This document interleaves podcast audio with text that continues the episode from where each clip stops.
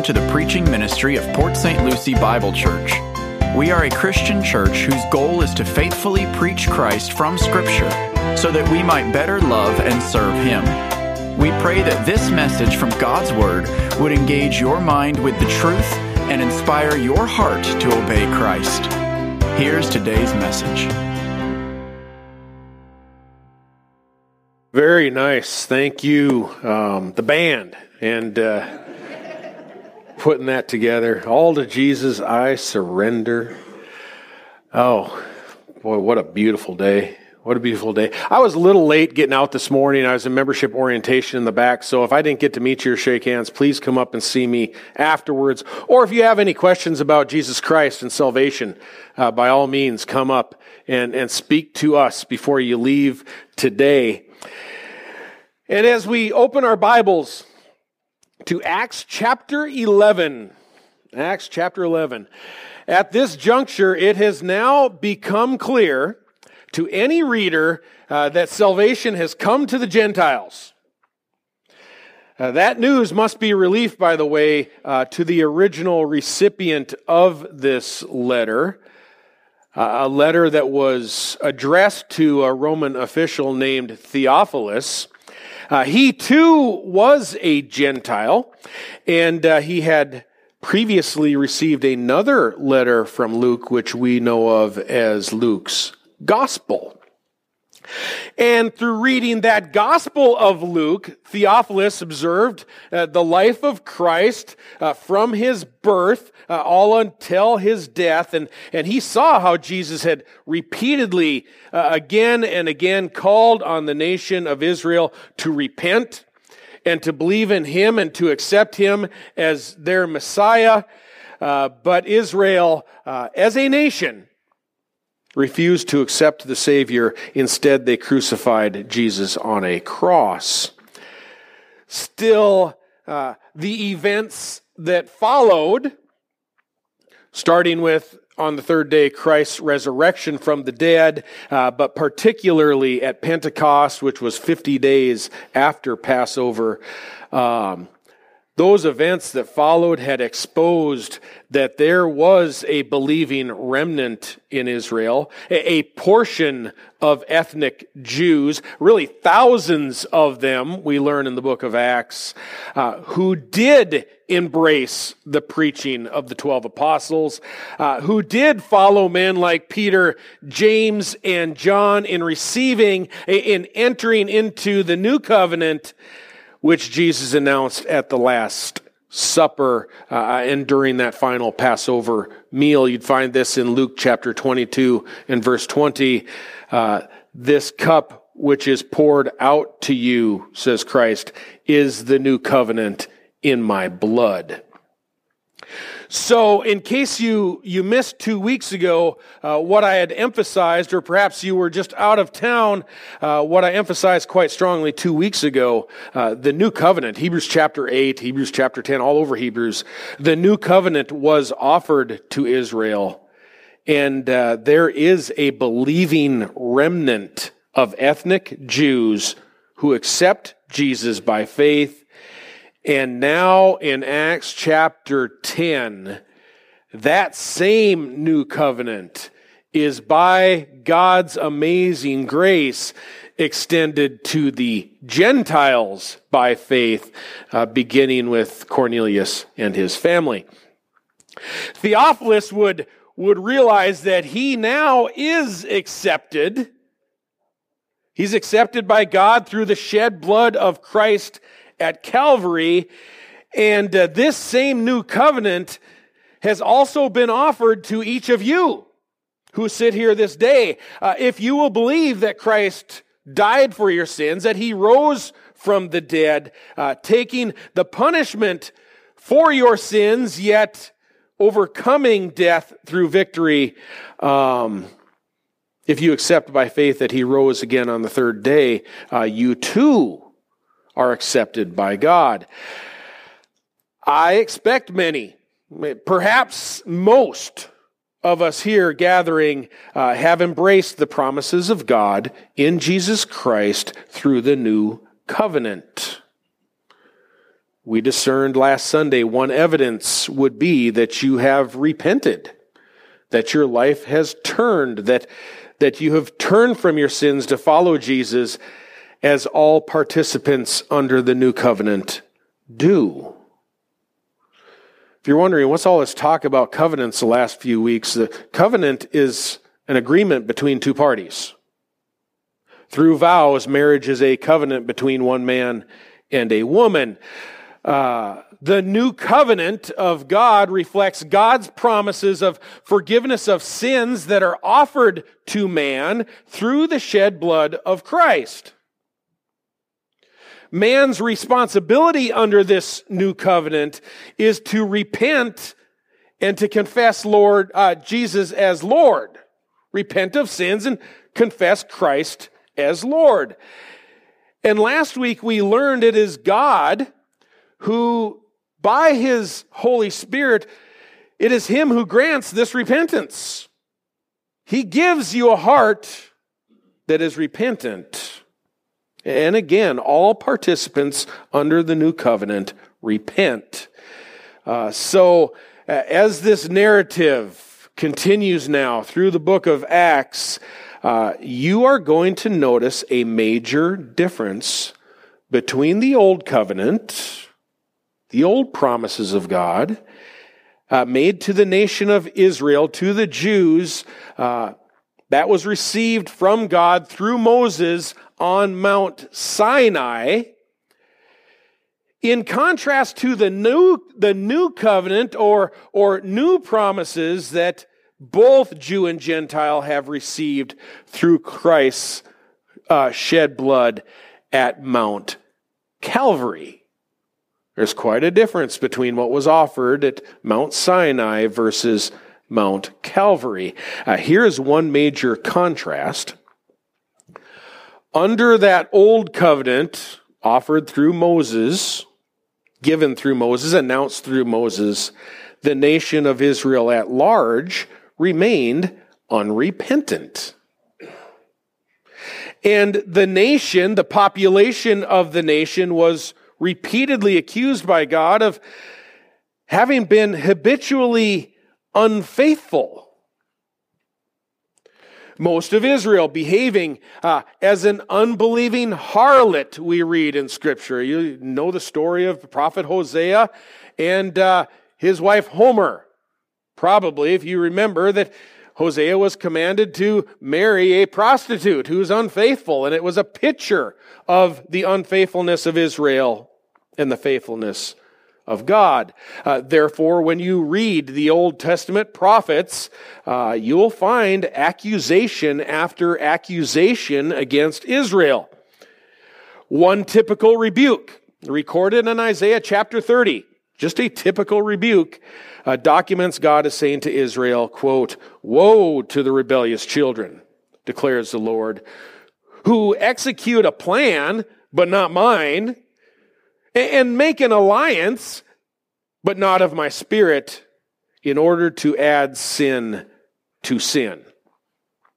In Jeremiah chapter 11, uh, verse 10, God says of Israel, quote, they've turned their back to the, they have turned back, rather, they have turned back to the iniquities of their ancestors who refuse to hear my words, and they've gone after other gods to serve them.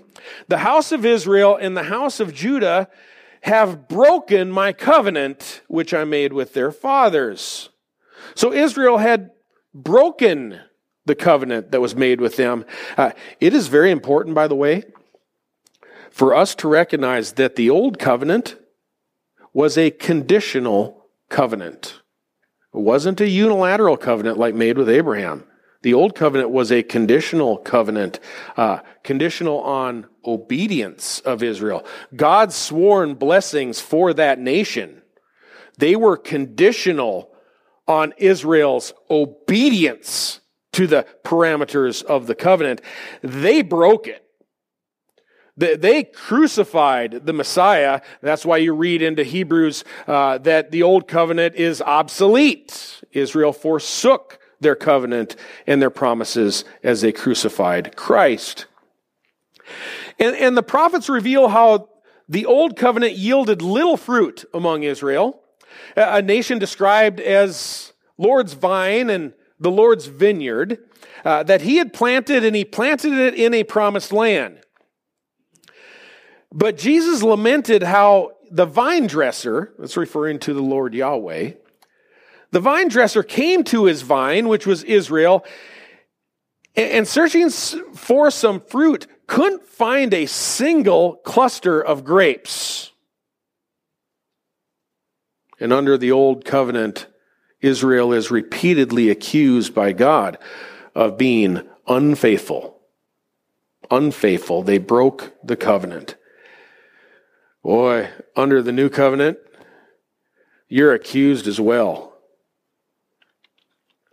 You ready for this? Now, you're accused. You know what you're accused of? If you are a recipient of the new covenant, you are repeatedly accused of being faithful. Faithful. The church does not act like ancient Israel acted. Rather, the church is the bride of Christ, the, the beloved of God. Uh, we are betrothed to Jesus. Uh, we are the bride. We are preparing ourselves. We are readying ourselves. We're longing for the husband to appear and for the wedding feast to begin. We remain habitually faithful to Jesus under God's new covenant through his son. Passage just popped in my head here, adding on uh, description of, of how beautiful the church is. Ephesians chapter 5. As the apostle Paul writes, husbands, love your wives just as Christ also loved the church and gave himself up for her so that he might sanctify her, having cleansed her by the washing of water with the word, uh, that he might present to himself the church in all her glory, having no spot or wrinkle or any such thing, but that she would be holy and blameless. That's what Christ does for his church we remain faithful. How is that even possible? What makes the difference under the new covenant? Well, the difference is whether you are a believing Jew or a believing Gentile under the promises of the new covenant, you have the Holy Spirit dwelling in you. Folks, the, the pouring out of the Spirit at Pentecost changed everything. Today, Christ is, Hebrews 8, verse 6, the mediator of a better covenant, which has been enacted on better promises. And, and this promise, announced through the prophet Joel, here it is I will pour out my spirit in those days. Of course, that was fulfilled, we read in Acts 2, verse 18 at Pentecost.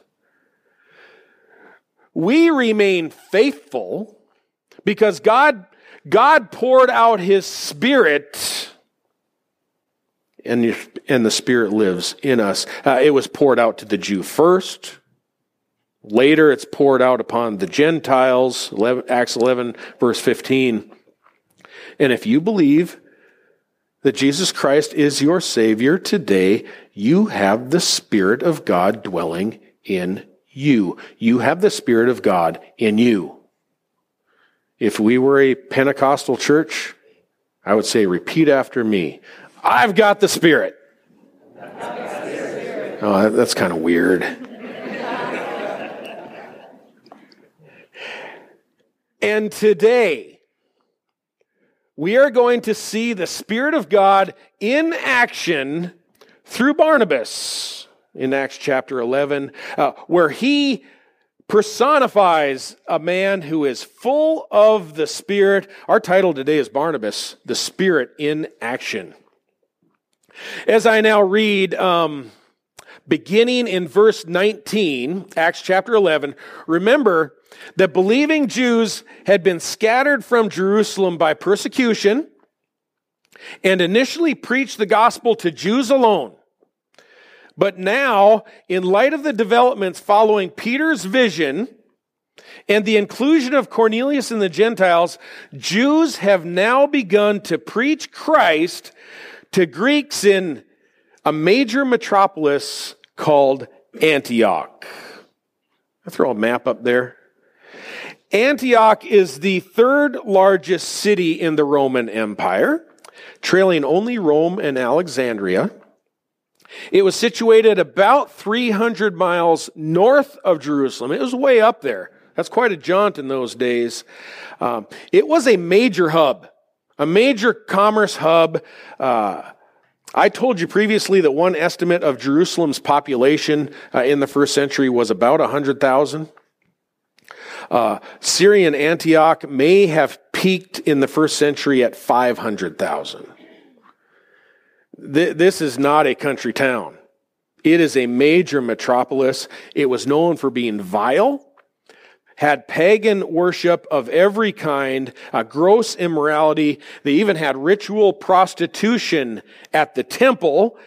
And uh, our passage describes the birth of the infamous church in Antioch. Uh, this is the place where we will be first referred to as Christians. Reading from verse 9, take a peek there too. Tarsus is just across the way. You can see how close Tarsus is to Antioch, much closer than Jerusalem.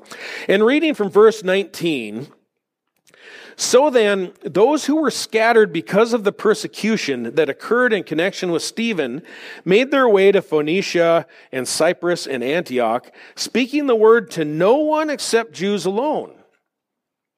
But there were some of them men of Cyprus and Cyrene, who came to Antioch and began speaking to the Greeks also, preaching the Lord Jesus.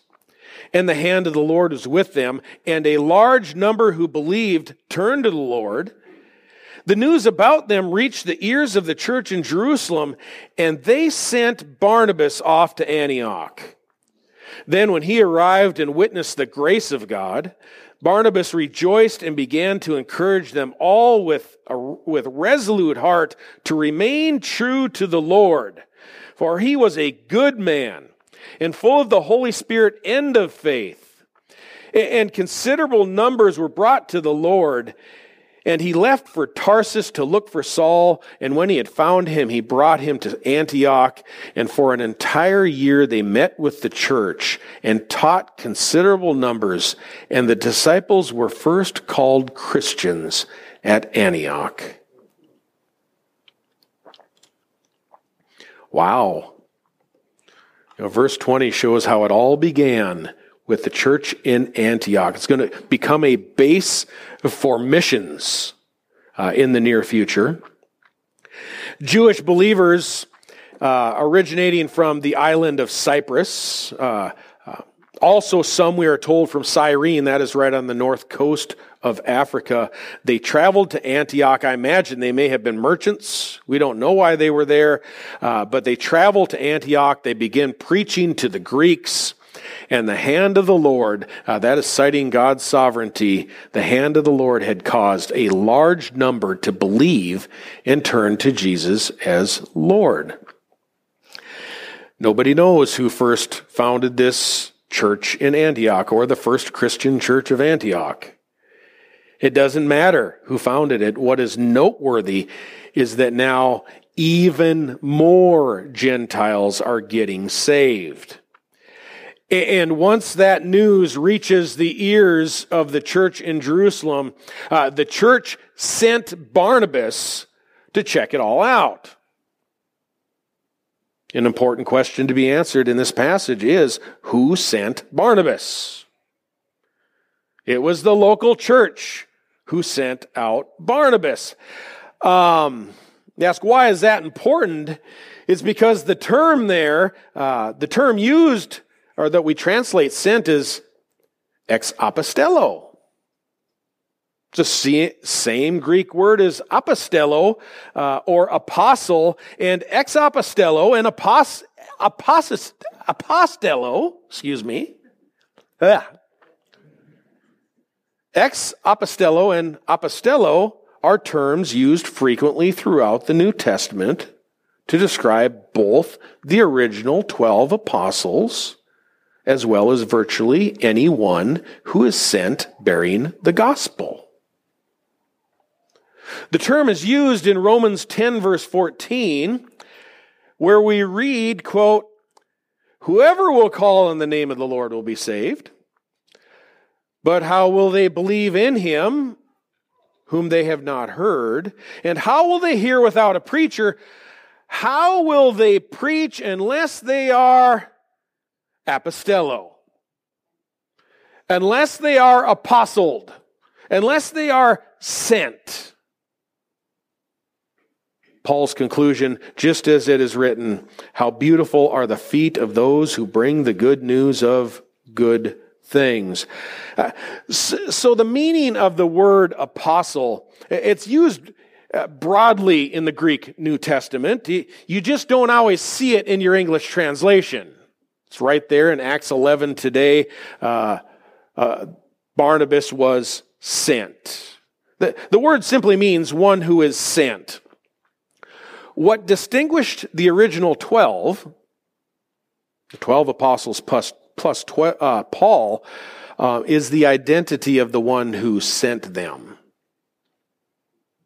For the original apostles, who, is re- who are referred to in different places as the 12, what distinguished them plus Paul is that the risen Christ appeared to them, himself chose them, and Christ personally sent them.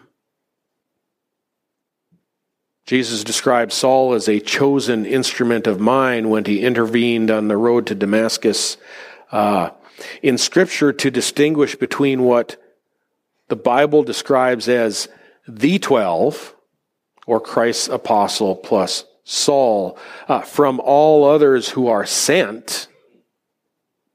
To discern that, we we must discern who it is that does the sending.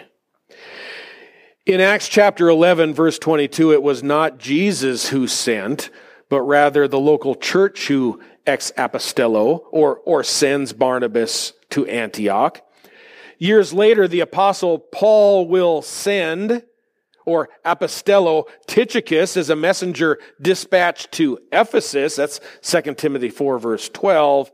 Uh, so Barnabas and Tychicus and virtually anyone who is sent out by the church as a preacher of the gospel who, who has beautiful feet and who, who carry the good news with them could in theory be referred to as an apostle. One who's sent. Boy, I hope you see the difference. There's a very big difference. To, to minimize confusion, what the church has done historically is we typically employ terms like missionary or evangelist who is sent out from the church, sent out by a local church, and not personally dispatched by Christ. Barnabas is sent out to check out, verse 21, uh, a great number of Greeks who had believed and turned to the Lord it doesn't appear that, that Barnabas was ever told to return to Jerusalem. Instead, he, he goes on to find Saul over in Tarsus. He stays, stays up in Antioch at least another year with Saul. And uh, so I, I assume Barnabas just sent word back uh, through, through channels somehow to Jerusalem that everything was going great. Everything was going just great. He probably texted them, you know, a big thumbs up emoji or something. Word got back, but Barnabas didn't turn around and go back. He stayed because everything in Antioch had started off so well. So well. Verse 23 When he arrived and witnessed the grace of God, Barnabas rejoiced. He began to encourage them all with a resolute heart to remain true to the Lord. You know, finding no red flags, uh, Barnabas just jumped right in and began encouraging everybody. It's because that's what Barnabas does. You might recall from back in chapter 4, that's not his name. His actual name is Joseph. But the apostles gave him the nickname Barnabas because it means son of encouragement. That's what they called him. Son of encouragement. So when he lands in Antioch, what does Barnabas do? He encourages. Well, even before that, he, he rejoices at what he sees in Antioch. And that term rejoice describes someone who's cheerful, someone who's glad, someone who's celebratory at heart. The same word is used by the same writer, Luke, to describe in the Gospel of Luke the response of the Father when he sees his prodigal son returning home. Father ran out to him. He, he embraced him. He, he kissed him, said, said, Get him the best robe. Pull out all the stops, said the father, a ring and a sandals. My lost son has returned. He commanded that the fatted calf be killed. Uh, let's eat. Let's celebrate. Things are so great on this day.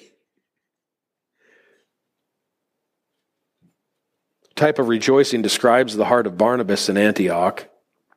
He, he was thrilled to walk in and see everything going so well. And there's a cause behind Barnabas's disposition. Verse 24 says that he rejoiced, uh, well, because he was a good man. And because he was full of the Holy Spirit and because he was full of faith. That, that construction there of the grammar in verses 23 and 24 assumes that there is a causal relationship between the two verses.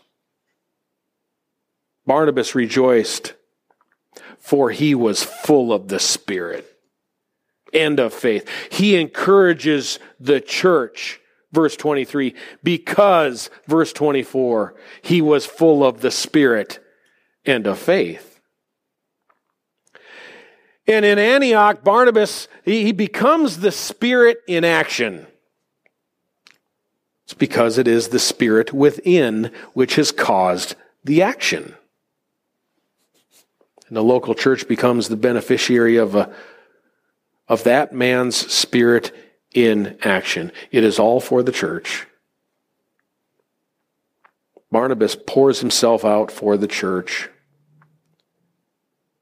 You know, it is the same Holy Spirit who prescribes that expected behavior of to be practiced of all Christians who enter a local church.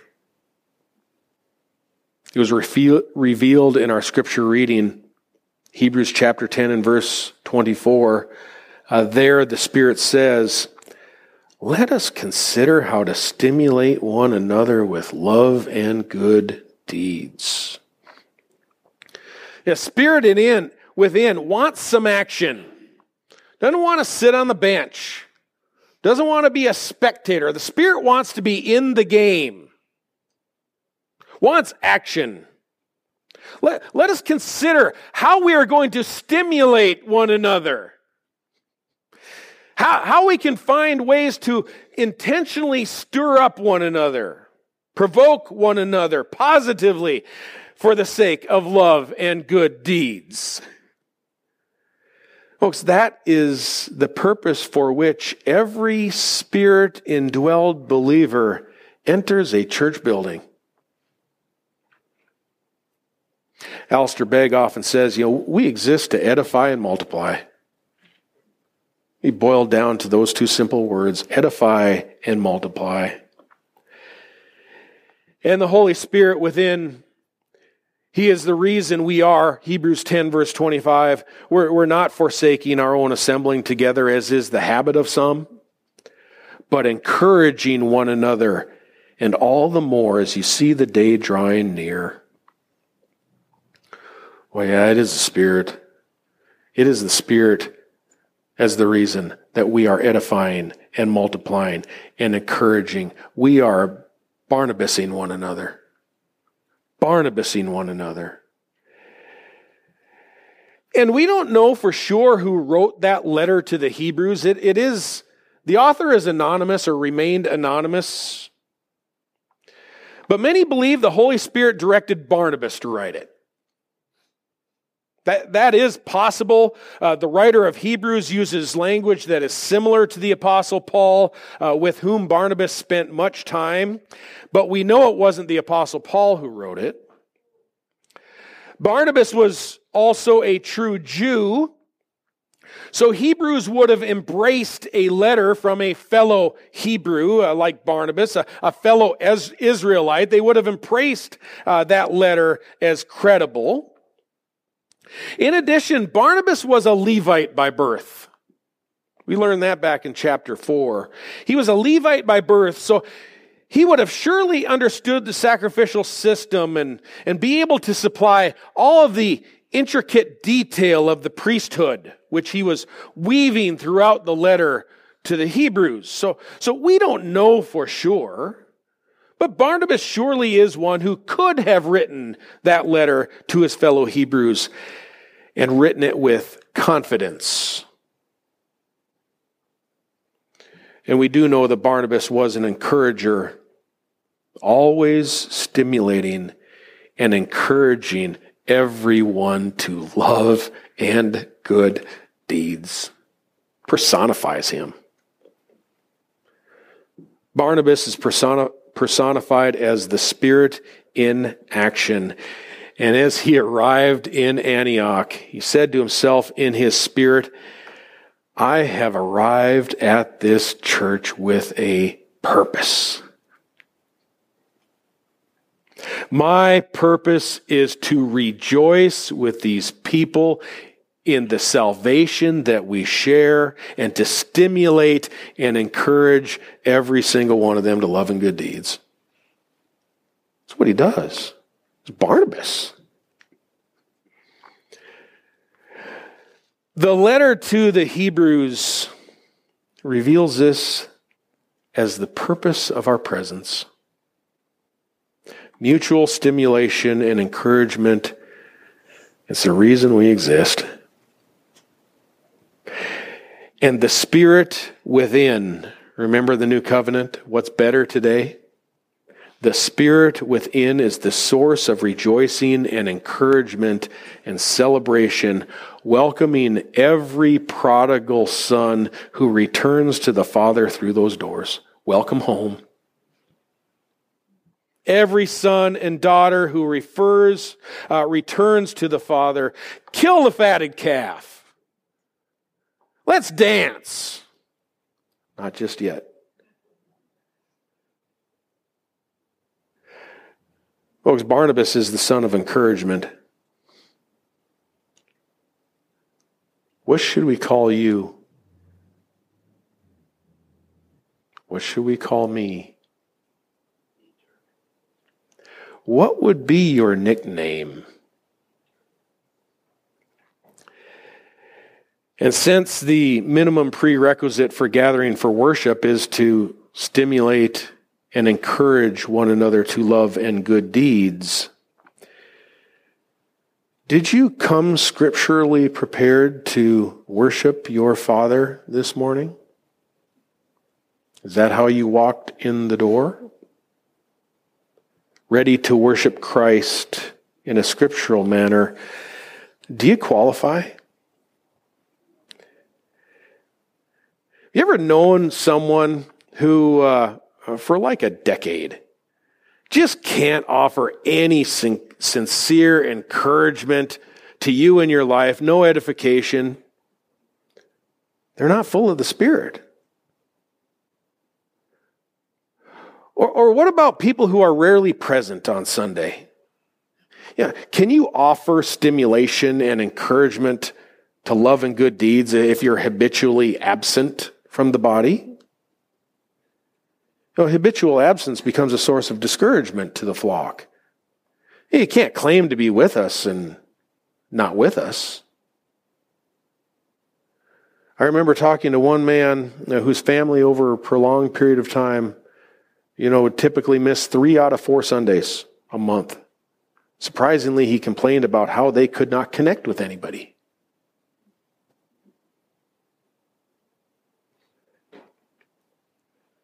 Habitual unfaithfulness does not describe people with the Spirit under the new covenant. You have to be here to connect.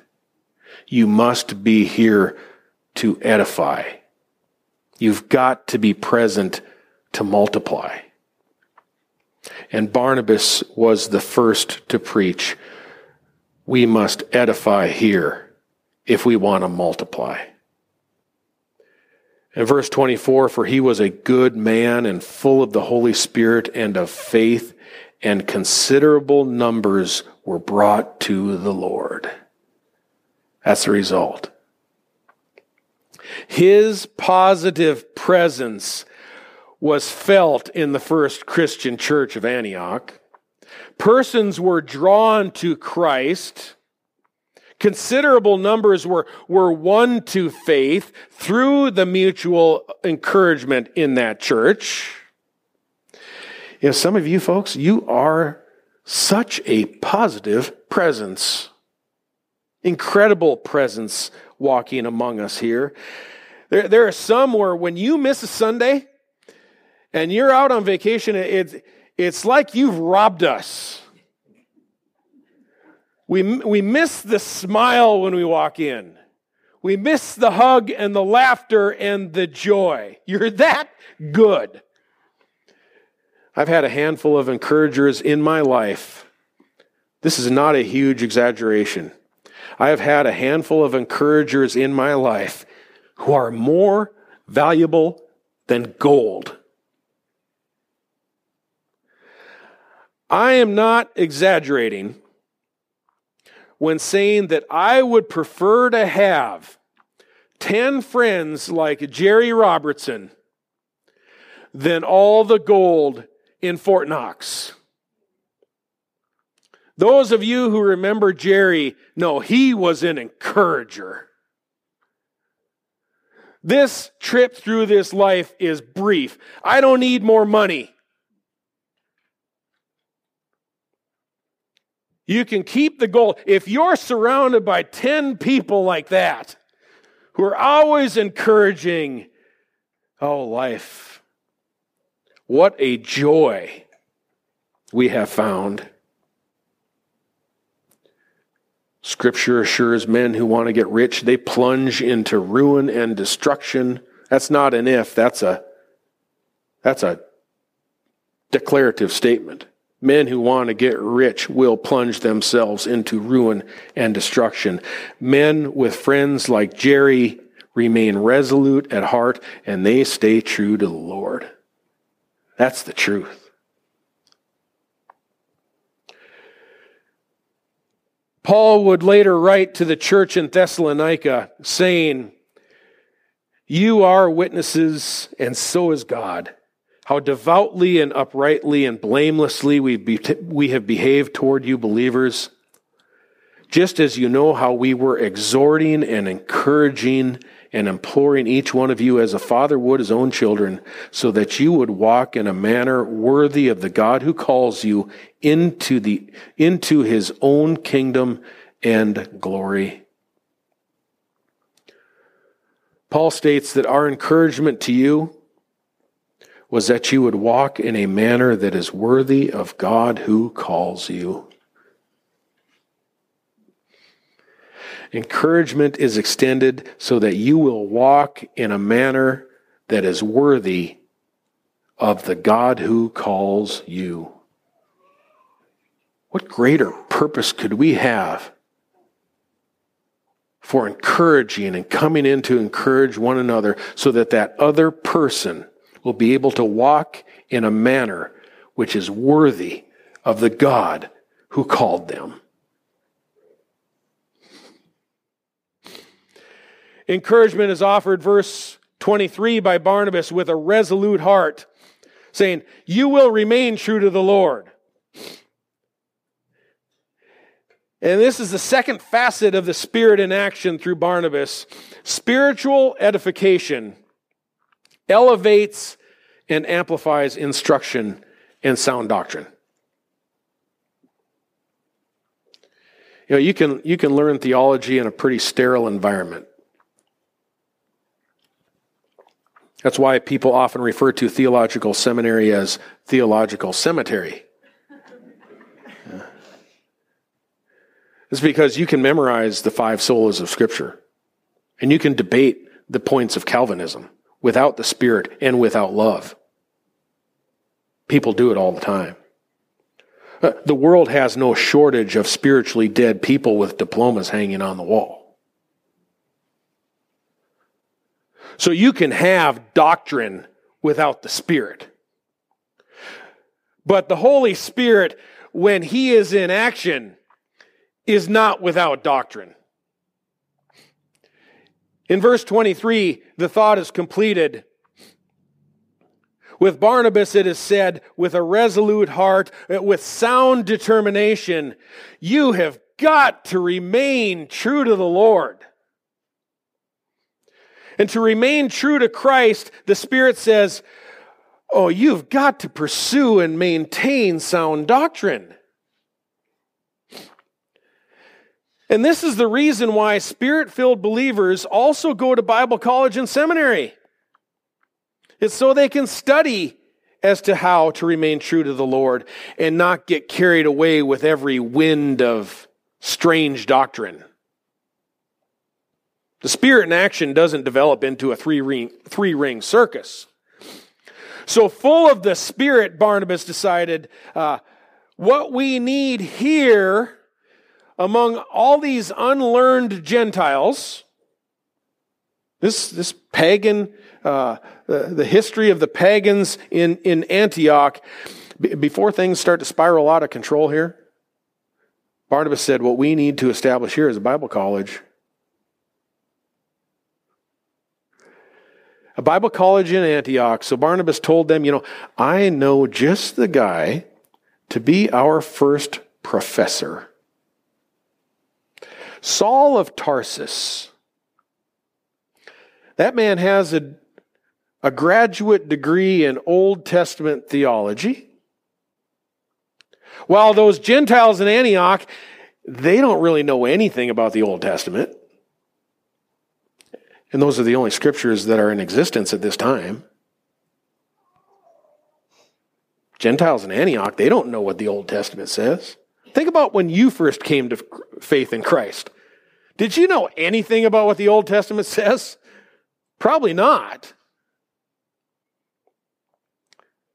Plus, Barnabas remembered how Jesus told Ananias to go to Saul. This is back in Acts chapter 9, verse 15. Go to Saul, for he is a chosen instrument of mine to bear my name before the Gentiles. Then, how Saul, Acts 9, verse 27, Saul began speaking out boldly in Damascus boldly about Jesus in Damascus. Uh, so this is a no brainer operation. Verse 25 Barnabas left for Tarsus. Remember where that was on the map? Barnabas left for, for Tarsus to look for Saul. And when he found him, he brought him to Antioch. And for an entire year, they met with the church and taught considerable numbers. And the disciples were first called Christians in Antioch. The Spirit in action, the Spirit in Barnabas said, you know, before this church goes any further, we're going to need to establish within these Gentiles what is and what is not sound doctrine. A local church cannot stimulate itself to love and to perpetuate good deeds if it does not know what love is or what good does. In membership orientation this morning, we had a quick, brief discussion about love and what expressions of love are, um, definition of God's love, and how true love is ultimately expressed in telling people that they are sinners separated from God in need of a Savior. That's love. In remaining true to the Lord and expressing true love, it's not Hollywood love. Rather than all love is love, 1 John 3:16 says, "We know love by this, that he laid down his life for us, and we ought to lay down our lives for the brethren." God so loved the world that he gave his only begotten Son, that whoever believes in him shall not perish but have everlasting life. For God did not send the Son into the world to judge the world, but that the world might be saved through him. He who believes in him is not judged. He who does not believe has been judged already, because he has not believed in the name of the only begotten Son of God. So the Gentiles are in. And that first predominantly Gentile church is established in Antioch.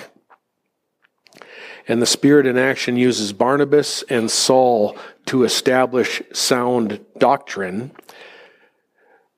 so that those who are now called by the name of Christ for the first time, Christians,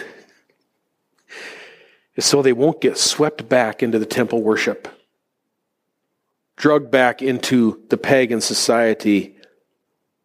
And preservation in Christ comes through encouragement and through the word. And this is the Spirit's work in us. You know, people sometimes ask, maybe they've asked you, is yours a spirit filled church? like, yeah, yeah, we are. You bet it is. Because under the new covenant, this church is Christ's bride, consisting of men and women who will remain faithful until the end. The Spirit achieves this through mutual encouragement and stimulation to love and good deeds, so we must never forsake it. I'll say a few words about the term Christian probably next week. There is not a lot to say about it, um, but I believe it was a term coined by the pagan culture that was surrounding uh, the church in Antioch when they were saying, Boy, those people are different. Those are some strange folks over there. It's like they're it's like they're distinct from any other group we've ever seen. Praise God. It is true. And that by the pouring out of the Holy Spirit, we are. Let's pray.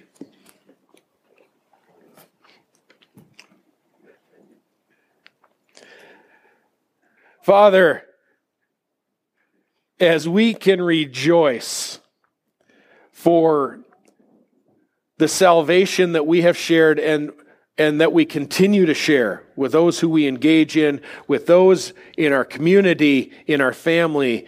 Uh, let that joy shine through. Let us be encouragers that uh, your church might increase. May you, may you grow the bride through our work and through your spirit and, and through the precious people that you have, have given here at Port St. Lucie Bible Church.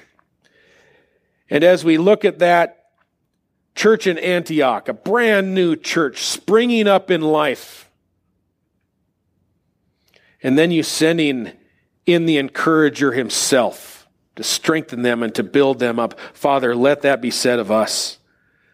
Let us be encouragers let us stimulate one another to love and good deeds and rejoice, and may everyone around us see it and tell us that we're strange.